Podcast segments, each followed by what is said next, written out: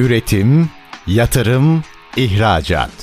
Üreten Türkiye'nin radyosu Endüstri Radyo sizin bulunduğunuz her yerde. Endüstri Radyo'yu arabada, bilgisayarda ve cep telefonunuzdan her yerde dinleyebilirsiniz.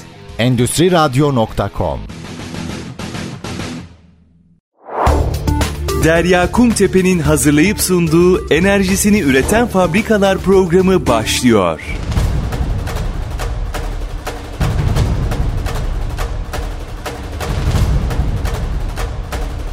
Enerjisini Üreten Fabrikalar programından herkese merhabalar. Bugün programımda çok değerli bir konuğu ağırlıyorum. Trend Enerji Yönetici Ortağı Kerem İbel bizlerle birlikte. Hoş geldiniz Kerem Bey, nasılsınız?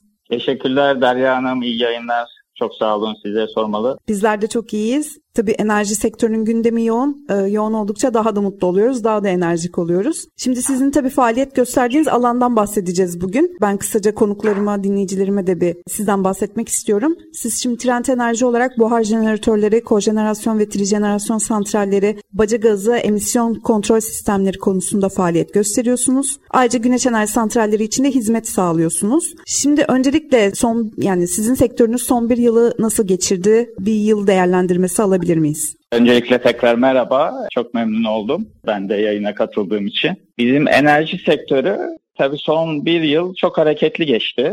Daha öncesi de tabii hakeza öyle.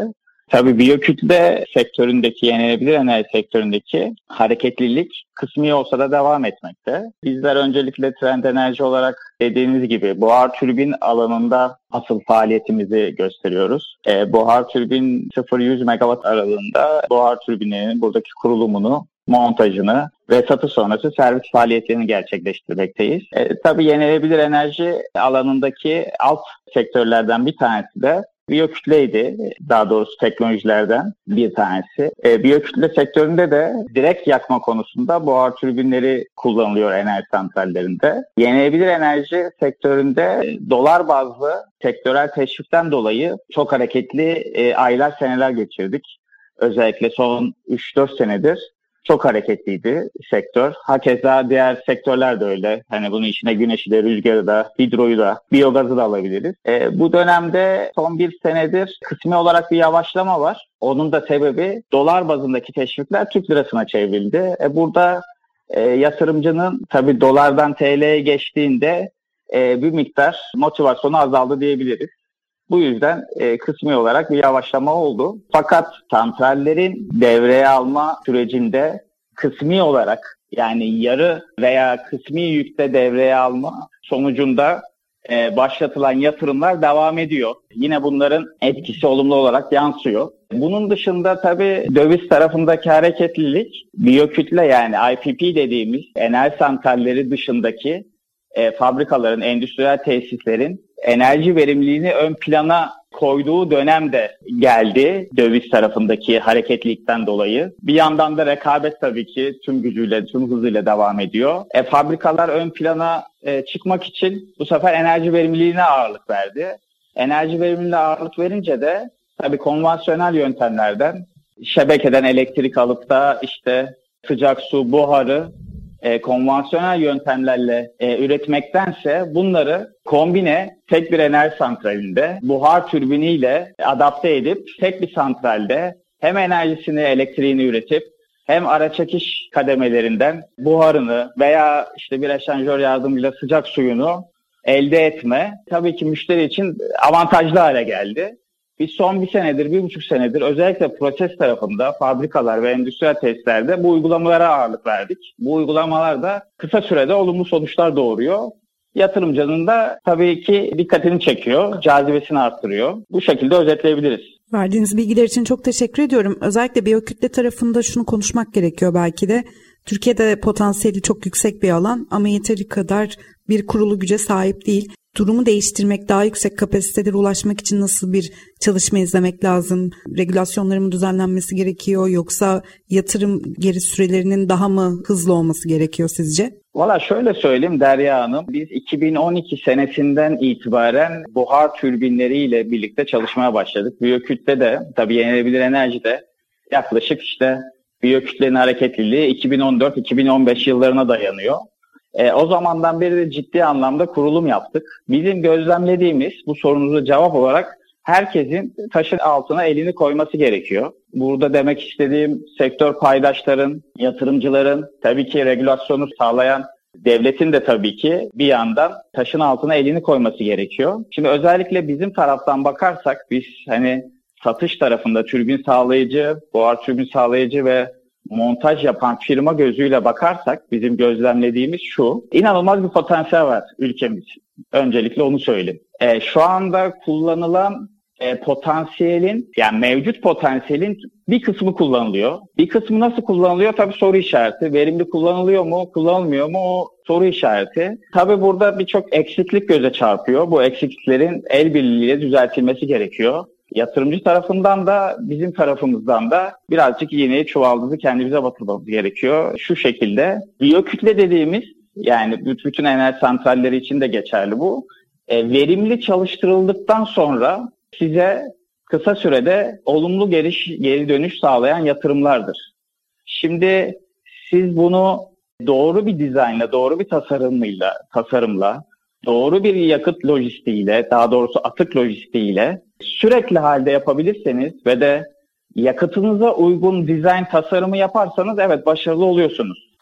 Şimdi burada birçok zorluk var. Öncelikle yakıta ulaşım, daha doğrusu atağa ulaşım bir sıkıntı.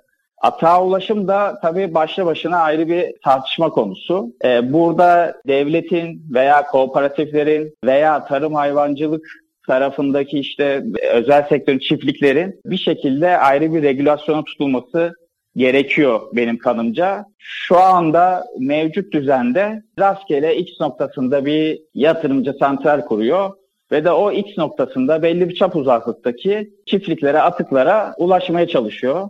Tabii onun yakınında rakip olarak nitelendirdiğimiz diğer bir yatırımcı gelince de bu sefer orada yakıt atıklara ulaşım tarafında ciddi çarpışmalar yaşanıyor, zorluklar yaşanıyor.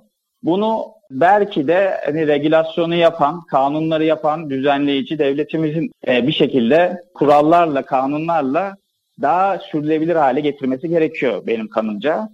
Atağa ulaştıktan sonra tek seferde atağa ulaşmak zaten konuyu çözmüyor. Atağa sürekli ulaşmanız gerekiyor. Çünkü santral koyduğunuz, kurduğunuz santral 7-24 çalışan bir santral. Emre amadeliği yüksek olacak ki size de koyduğunuz yatırımın kısa sürede amortismanı geri dönecek. Tabii atağa ulaştınız diyelim. Sürekli ulaştınız. Sürekli ulaştığınız atı, atık için doğru tasarım yapıyor musunuz santralinizde? Doğru yakma yöntemiyle doğru bir şekilde yakıyor musunuz? Doğru bir şekilde yaktıktan sonra ona uygun e, bir buhar türbini koyuyor musunuz? Buhar türbin kazan entegrasyonu ve diğer yardımcı ekipmanları doğru şekilde doğru mühendislikle satın alıp onları devreye alıyor musunuz? Tabii bunların bütün cevapları evetse evet siz başarılısınız artık. Yani burada santral düzgün bir şekilde çalışır. Artık size de para kazandırmaya başlar. Evet biyokütle de gerçekten kritik kelime atık. Atıkların düzenli takibi toplanması. Peki kendi atığı çok yüksek olan fabrikalar böyle bir santrale yatırım yapma konusunda ne kadar iştahlı? Bu tarz konuştuğunuz fabrikalar, üretim tesisleri var mı? Ya bunu iki türlü cevaplayabilirim. Birincisi bu tür tarımsal atık veya yenilenebilir enerji uygun atık sınıfında atığı olan tesisler bir kısmı dışarıya markete, piyasaya satıp gelir elde ediyor.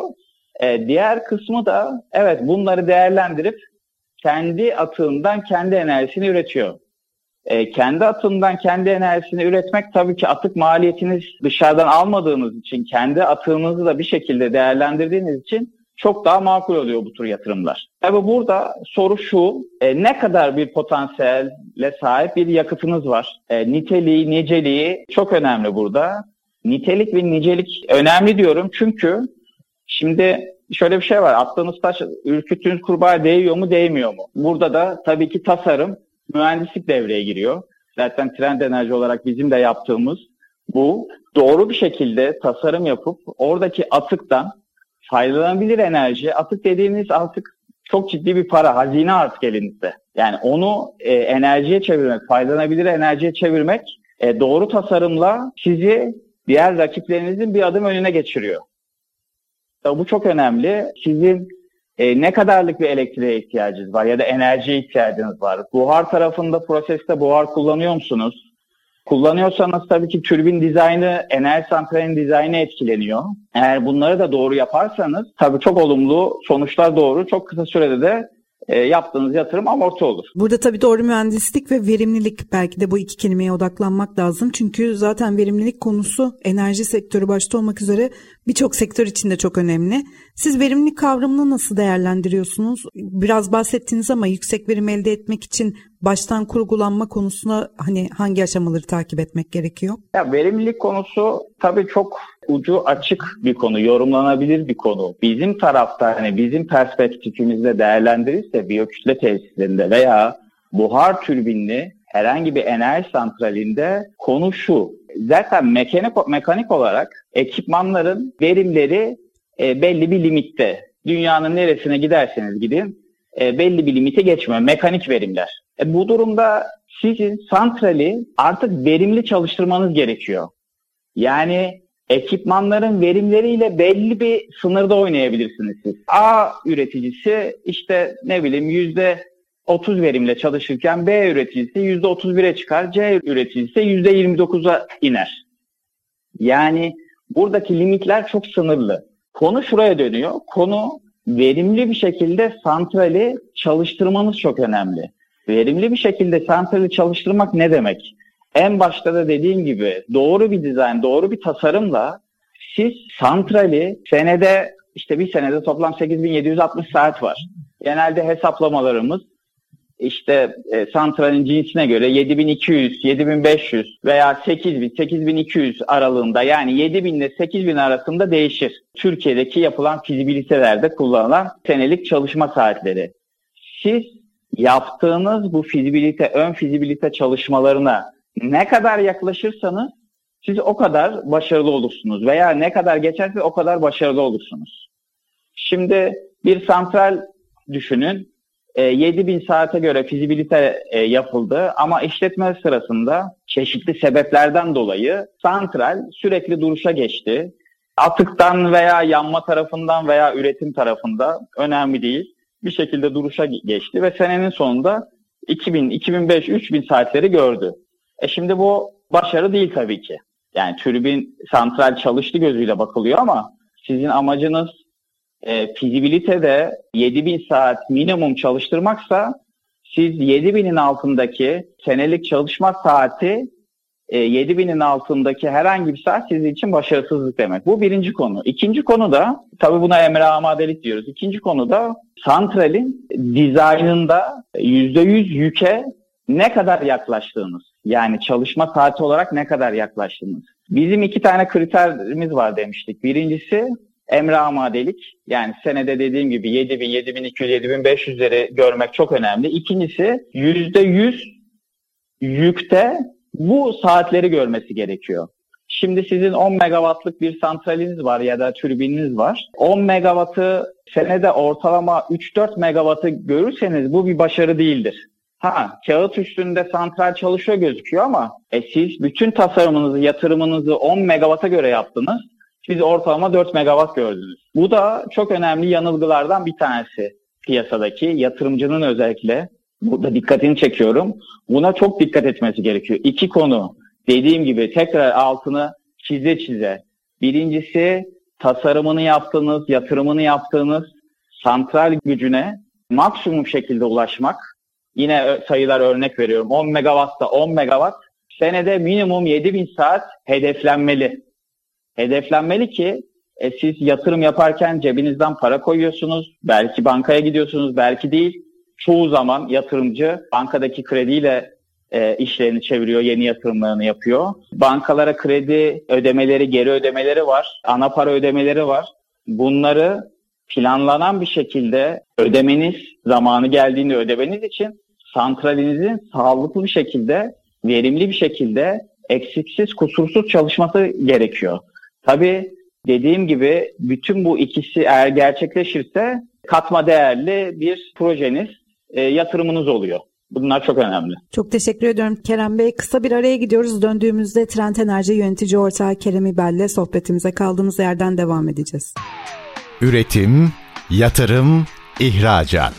Üreten Türkiye'nin radyosu Endüstri Radyo sizin bulunduğunuz her yerde. Endüstri Radyo'yu arabada, bilgisayarda ve cep telefonunuzdan her yerde dinleyebilirsiniz. Endüstri Radyo.com Enerjisini üreten fabrikalar programında Trend Enerji Yönetici Ortağı Kerem İbel'le sohbetimize kaldığımız yerden devam ediyoruz. Şimdi programın ilk bölümünde çok güzel bilgiler paylaştınız. Çok teşekkürler. Ee, bu bölümde de isterseniz biraz uygulama örnekleri üzerinden gidelim. Siz projelerin hangi kısmında devreye giriyorsunuz? Nasıl çözümler sağlıyorsunuz?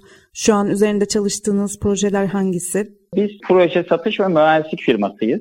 2013 e, yılı itibariyle de Hindistan menşeli Triveni buhar türbinlerinin Türkiye'deki tek ve yetkili eksklusif temsilcisiyiz. Hem satıştan sorumluyuz hem de satış sonrası servis hizmetlerinden sorumluyuz. Sadece satış yapan, ekipman satışı yapmaktan ziyade daha çok projenin ön safhasında yatırımdan önce fizibilite tarafında yatırımcılarımıza destek veren, yatırım realize olduğunda türbin buhar türbini konusunda tasarım ve dizayn tarafında müşteriye destek verdiğimiz, burada santralin türbin adası tarafındaki tamamen işte yerleşiminin yapılmasından tutun, PNID'lerin, blok şemaların hazırlanmasından tutun, ta ki montaj ve akabinde devreye alma sürecinde kadar müşteriye destek veren bir firma hüviyetindeyiz. Tabii devreye alma ile işimiz bitiyor. Devreye al- almadan sonra seneler boyunca bu türbinlerin yaklaşık 20-25 sene ekonomik ömrü var. 20-25 sene boyunca da müşterimizin yanında durduğumuz bir yapıya sahibiz. Bizim destek verdiğimiz konular dediğim gibi yatırımdan önce ön proje e, mühendislik hesaplamaları, yatırımla birlikte detay mühendislik hesaplamaları, yatırımın artık sahaya yansımasıyla birlikte montajın, kurulumun e, ve devreye almanın e, içinde olduğu tüm safhalarda müşterilerimize destek veriyoruz. Şimdi referanslarınızı incelediğimiz zaman çok değerli projeleri hayata geçirdiğinizi görüyoruz. Tamamlananlar var, şu an üzerinde çalıştığınız projeler var.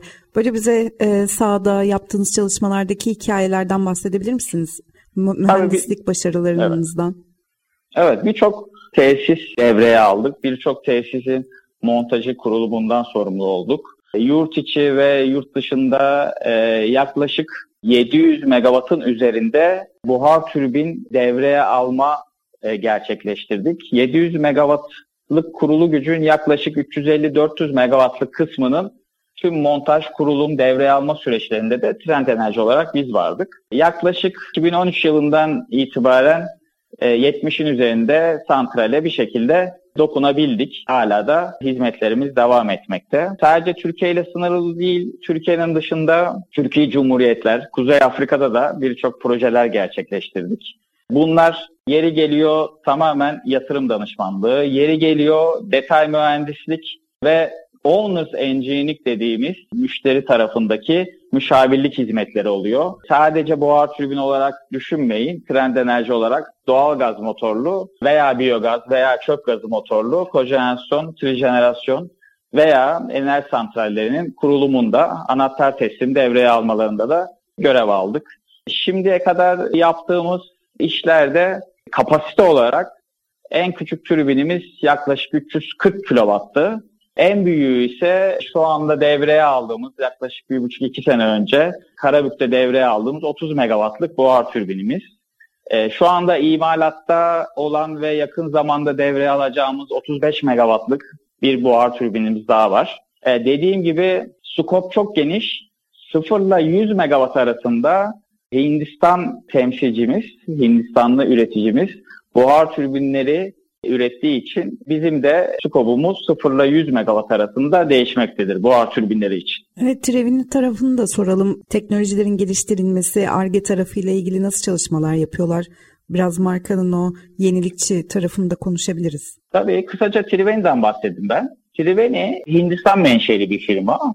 1960'ların sonunda kurulmuş buhar türbin üreticisidir aslında e, geçmişi daha eskiye dayanır. Triveni aslında bir grup firması, bir holding. Triveni asıl işi şeker fabrikalarına sahip. Hindistan'ın en büyük ikinci şeker e, üreticisi. Tabii orada bizim gibi şeker pancarından değil Türkiye'de gibi orada şeker kamışından üretiliyor ve de öyle büyük bir coğrafyada Hindistan'ın en büyük ikinci şeker üreticisi olmak bir anlamda potansiyel gerektiriyor. 7 tane fabrikaları var, şeker fabrikaları. Tabii bu şeker fabrikalarındaki ihtiyaçtan dolayı zaten buhar türbin işine girmişler 1960'larda. E, ta o günden bugüne yaklaşık 6 binin üzerinde buhar türbini üretmişler ve teslim etmişler. Şimdiye kadar dediğim gibi 50-60 senelik geçmişinde 16 e, gigawatt e, civarında bir kurulu güç potansiyeli var. Yaklaşık 75 ülkede e, ülkeye ihraç yapmış bir firmadan bahsediyoruz. 75 ülke derken bunlar tüm dünyada, Avrupa'da ve Afrika'da Uzak Doğu'da çok güçlü bir firma. Zaten dünyadaki buhar türbin üreticilerinden yani bir parmakla gösterdiğimiz firmalardan bir tanesi, büyük üreticilerden bir tanesi. Bu firmanın Türkiye'deki operasyonu da 2013 yılı itibariyle biz devraldık. Ee, dediğim gibi 2013 yılından itibaren de Türkiye'de 70 üzerinde buhar türbini kurulmuş olup yaklaşık 700 megawattın da üzerinde bir kurulu güç potansiyeline sahibiz. ARGE tarafını daha çok merak ettim ben. Onunla ilgili çalışmalar Ar- yapılıyor mu? Evet. Şilibene'nin ARGE trafı da çok güçlü. 70'in üzerinde mühendis sadece ARGE departmanında çalışıyor. Triveni Hindistan'ın e, Bangalore şehrinde kurulu fabrikası mevcut. E, yaklaşık 2,5-3 sene önce ikinci fabrikayı da açtı. Bu iki fabrikada senede 300 türbin üzerinde imalat yapıyor. Tabii burada ARGE çok önemli dediğiniz gibi. ARGE vasıtasıyla sürekli türbinin hem malzeme tarafında hem imalat tarafında hem işçi tarafında üzere katarak ilerliyor. Çünkü türbin çok teknik, tekniği, teknolojisi yüksek bir ürün. Tabii buradaki kanat yapıları, kanat malzemesi, kanatların e, fiziki olarak rotor üzerinde yerleştirilmesi, tabii termodinamik hesaplar, mukavemet hesapları hızlı dönen, yüksek devirde dönen bir ürün olduğu için, yüksek devir derken onu da biraz açayım e, türbinlerimiz bizim 7000 ile 9000 devir böyle dakikada dönen ekipmanlardır. Bu da bir dişli e, kutusu redüktör vasıtasıyla alternatör hızına düşer ve bu şekilde biz montajını yaparız. Tabii e, yüksek ve robust ürün olduğu için sürekli üzerine ARGE çalışmalarını koymak zorundalar. Tabii ki bu kadar rakibin olduğu, bu kadar teknolojinin hızlı geliştiği dünyamızda. Araya gitmeden önce isterseniz bir de baca gazı emisyon kontrol sistemleri hakkında da konuşalım. Ee, bu konuyla ilgili biraz bilgi verebilir misiniz? Uygulama alanları nelerdir? Sektördeki ihtiyaç potansiyeli nedir? Tabii ki baca gazı uygulama alanları şöyle ki biz e, enerji santrallerinde, enerji sektöründe baca gazı kontrol sistemleri kurmaktayız.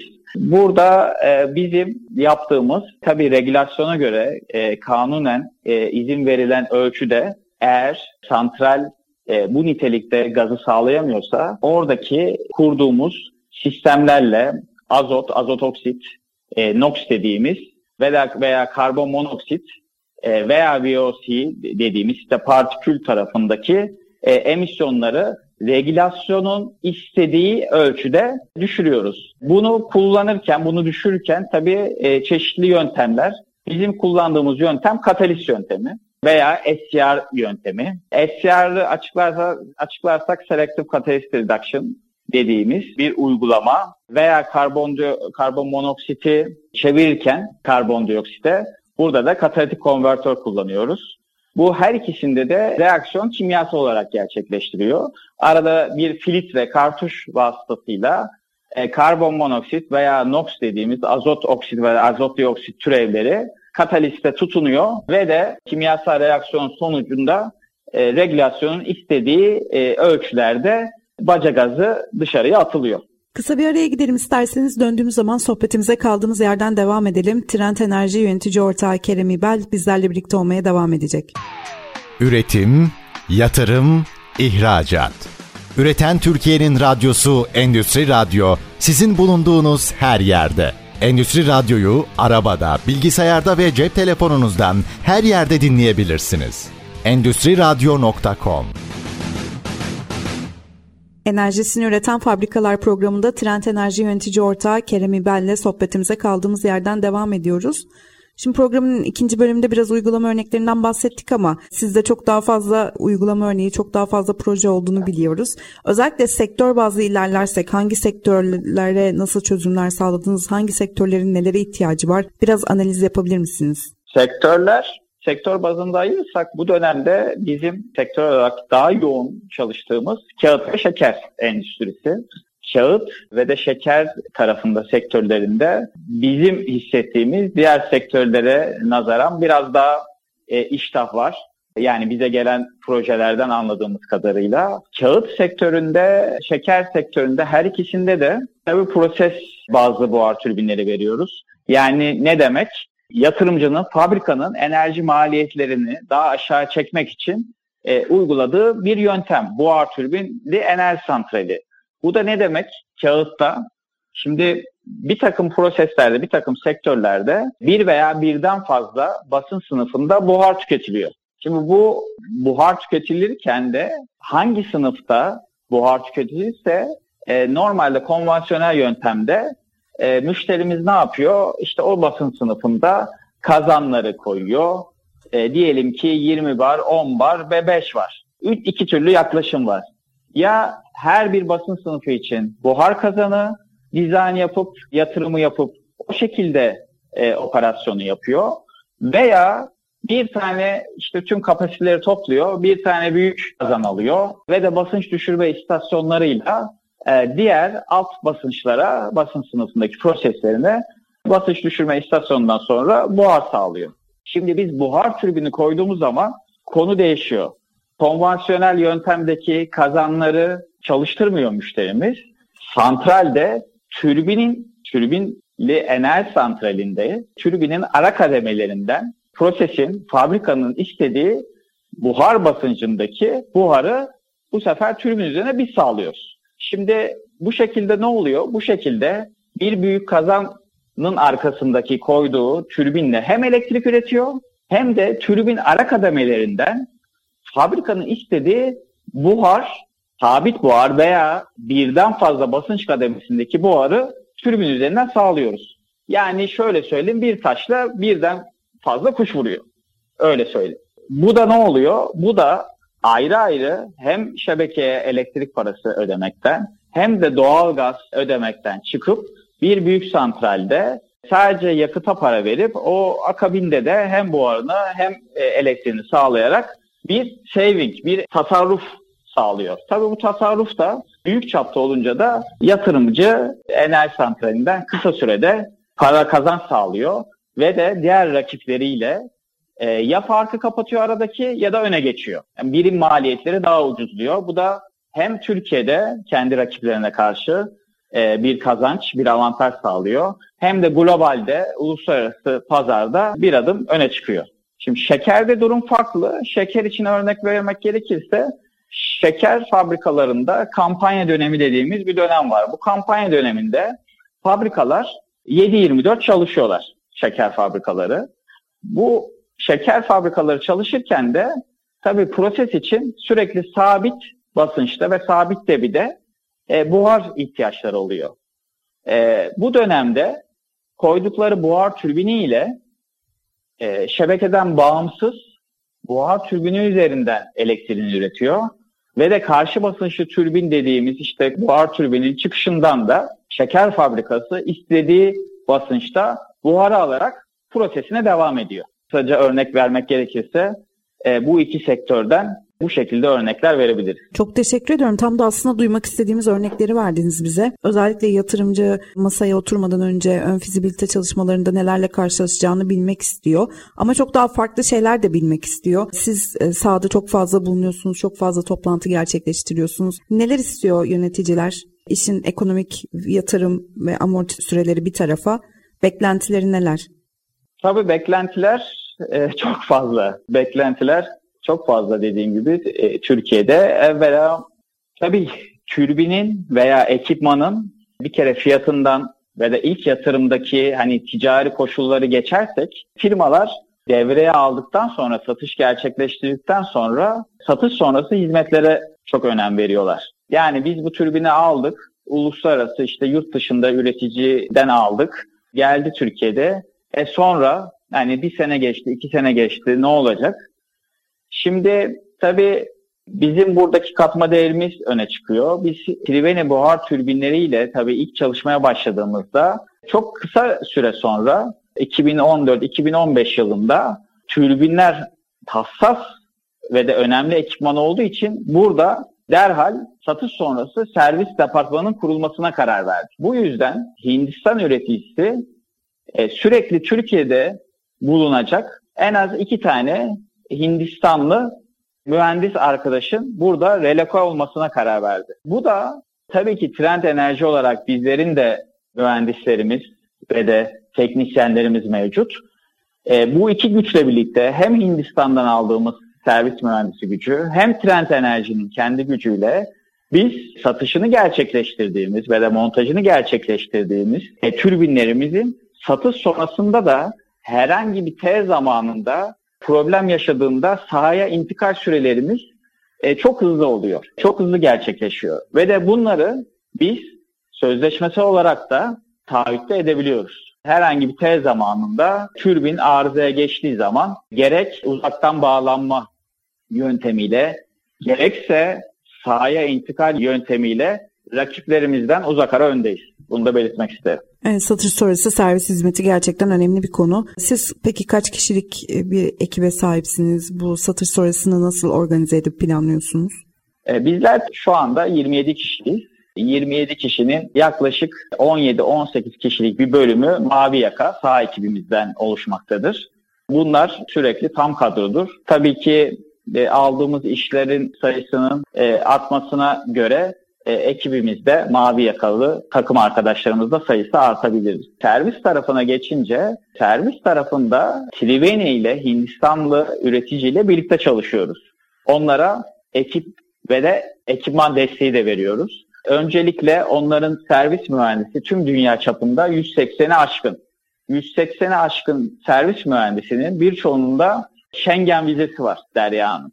Schengen vizesi şu demek, herhangi bir problem anında vizeye vizeye gerek var da şöyle uzun prosedürler gerektirmeden hızlı bir şekilde Türkiye'ye giriş yapıyorlar.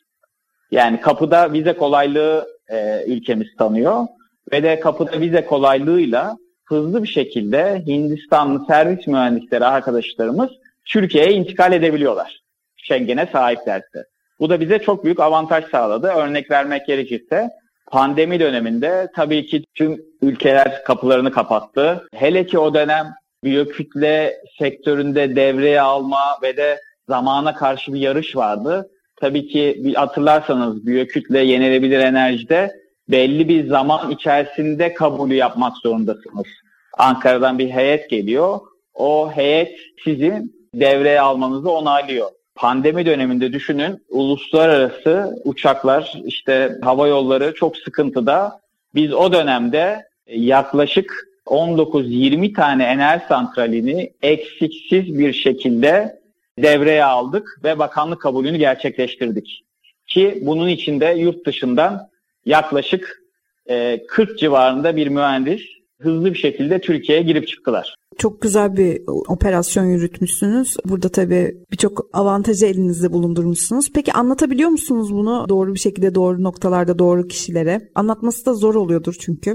Yani tabii anlatması zor ama belli bir dönem sonra Derya Hanım bizim sektör her ne kadar da çok oyuncu da olsa, çok yatırım da olsa, ülkemiz çok da büyük, çok da verimli de olsa siz bunları anlatarak tek tek herkese ulaşamıyorsunuz. Ama tabii kulaktan kulağa dediğimiz her ne kadar büyük de olsa sektör kendi içerisinde network'ü olan insanlar birbirlerine bu konuları aktararak aslında bir nevi başarı hikayemiz kulaktan kulağa dolandı. Zaten başarımızın altında yatan sebeplerden bir tanesi de buydu. Yani insan ne kadar kendini anlatsa da bir yerde artık çaresiz kalır. Yani son olur. Onun için sizin dışınızda yaptığınız işler hatırlanarak ve birbirlerine söyleyerek sektördeki karar vericiler bu şekilde sizin e, yaptığınız başarılar daha kolay bir şekilde yayılır ve de hatırlanır. Şimdi programımızın sonuna doğru da yaklaşıyoruz. Yılın da son çeyreğine geldik.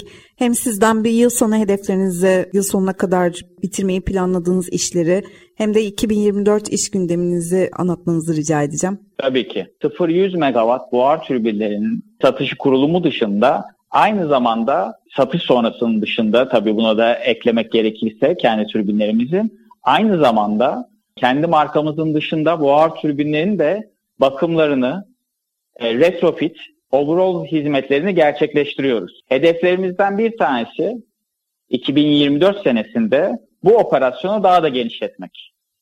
Yani Triveni dışındaki buhar türbinlerinin de Triveni Refurbishment Departmanı ile birlikte daha çok bakımı, daha çok overall hizmetini gerçekleştirmek, bilinirliğimizi daha da perçinlemek. Şimdi daha önceki konuşmalarımızda o kısa kaldı. Çok hızlı bir şekilde ondan da bahsedeyim. Triveni e, yeni türbin imalatı dışında ayrı bir departman olarak Triveni dışındaki buhar türbinlerinin de e, bakımını ve de verim iyileştirmesini gerçekleştiriyor. Biz konuyu Türkiye'de daha da yaygınlaştırmak, bilinirliğimizi, farkındalığımızı arttırmak istiyoruz. 2024 hedeflerimizden bir tanesi de bu. İkinci bir hedef yine Benelux ülkesinde bir Trend Energy Europe isminde bir şirketimizin kurulumunu başlattık. Bu sayede Avrupa'da da e, bir ortağı olmak istiyoruz. Onlarla birlikte orada da büyümek istiyoruz. E, 2024 hedeflerimizden bir tanesi de Türkiye'ye, Türkiye'nin dışında e, Avrupa'da da Türk mühendisliğini, Türk tasarımının neler yapabileceğini göstermek, başarılı projeler bitirmek hedeflerimizden bir tanesi. Çok teşekkür ediyorum Kerem Bey programa katıldığınız için. Ben teşekkür ederim Derya Hanım. İyi yayınlar. Çok sağ olun. Enerjisini üreten fabrikalar programında Trend Enerji yönetici ortağı Kerem İbel bizlerle birlikteydi. Bir sonraki programda görüşene dek hoşçakalın.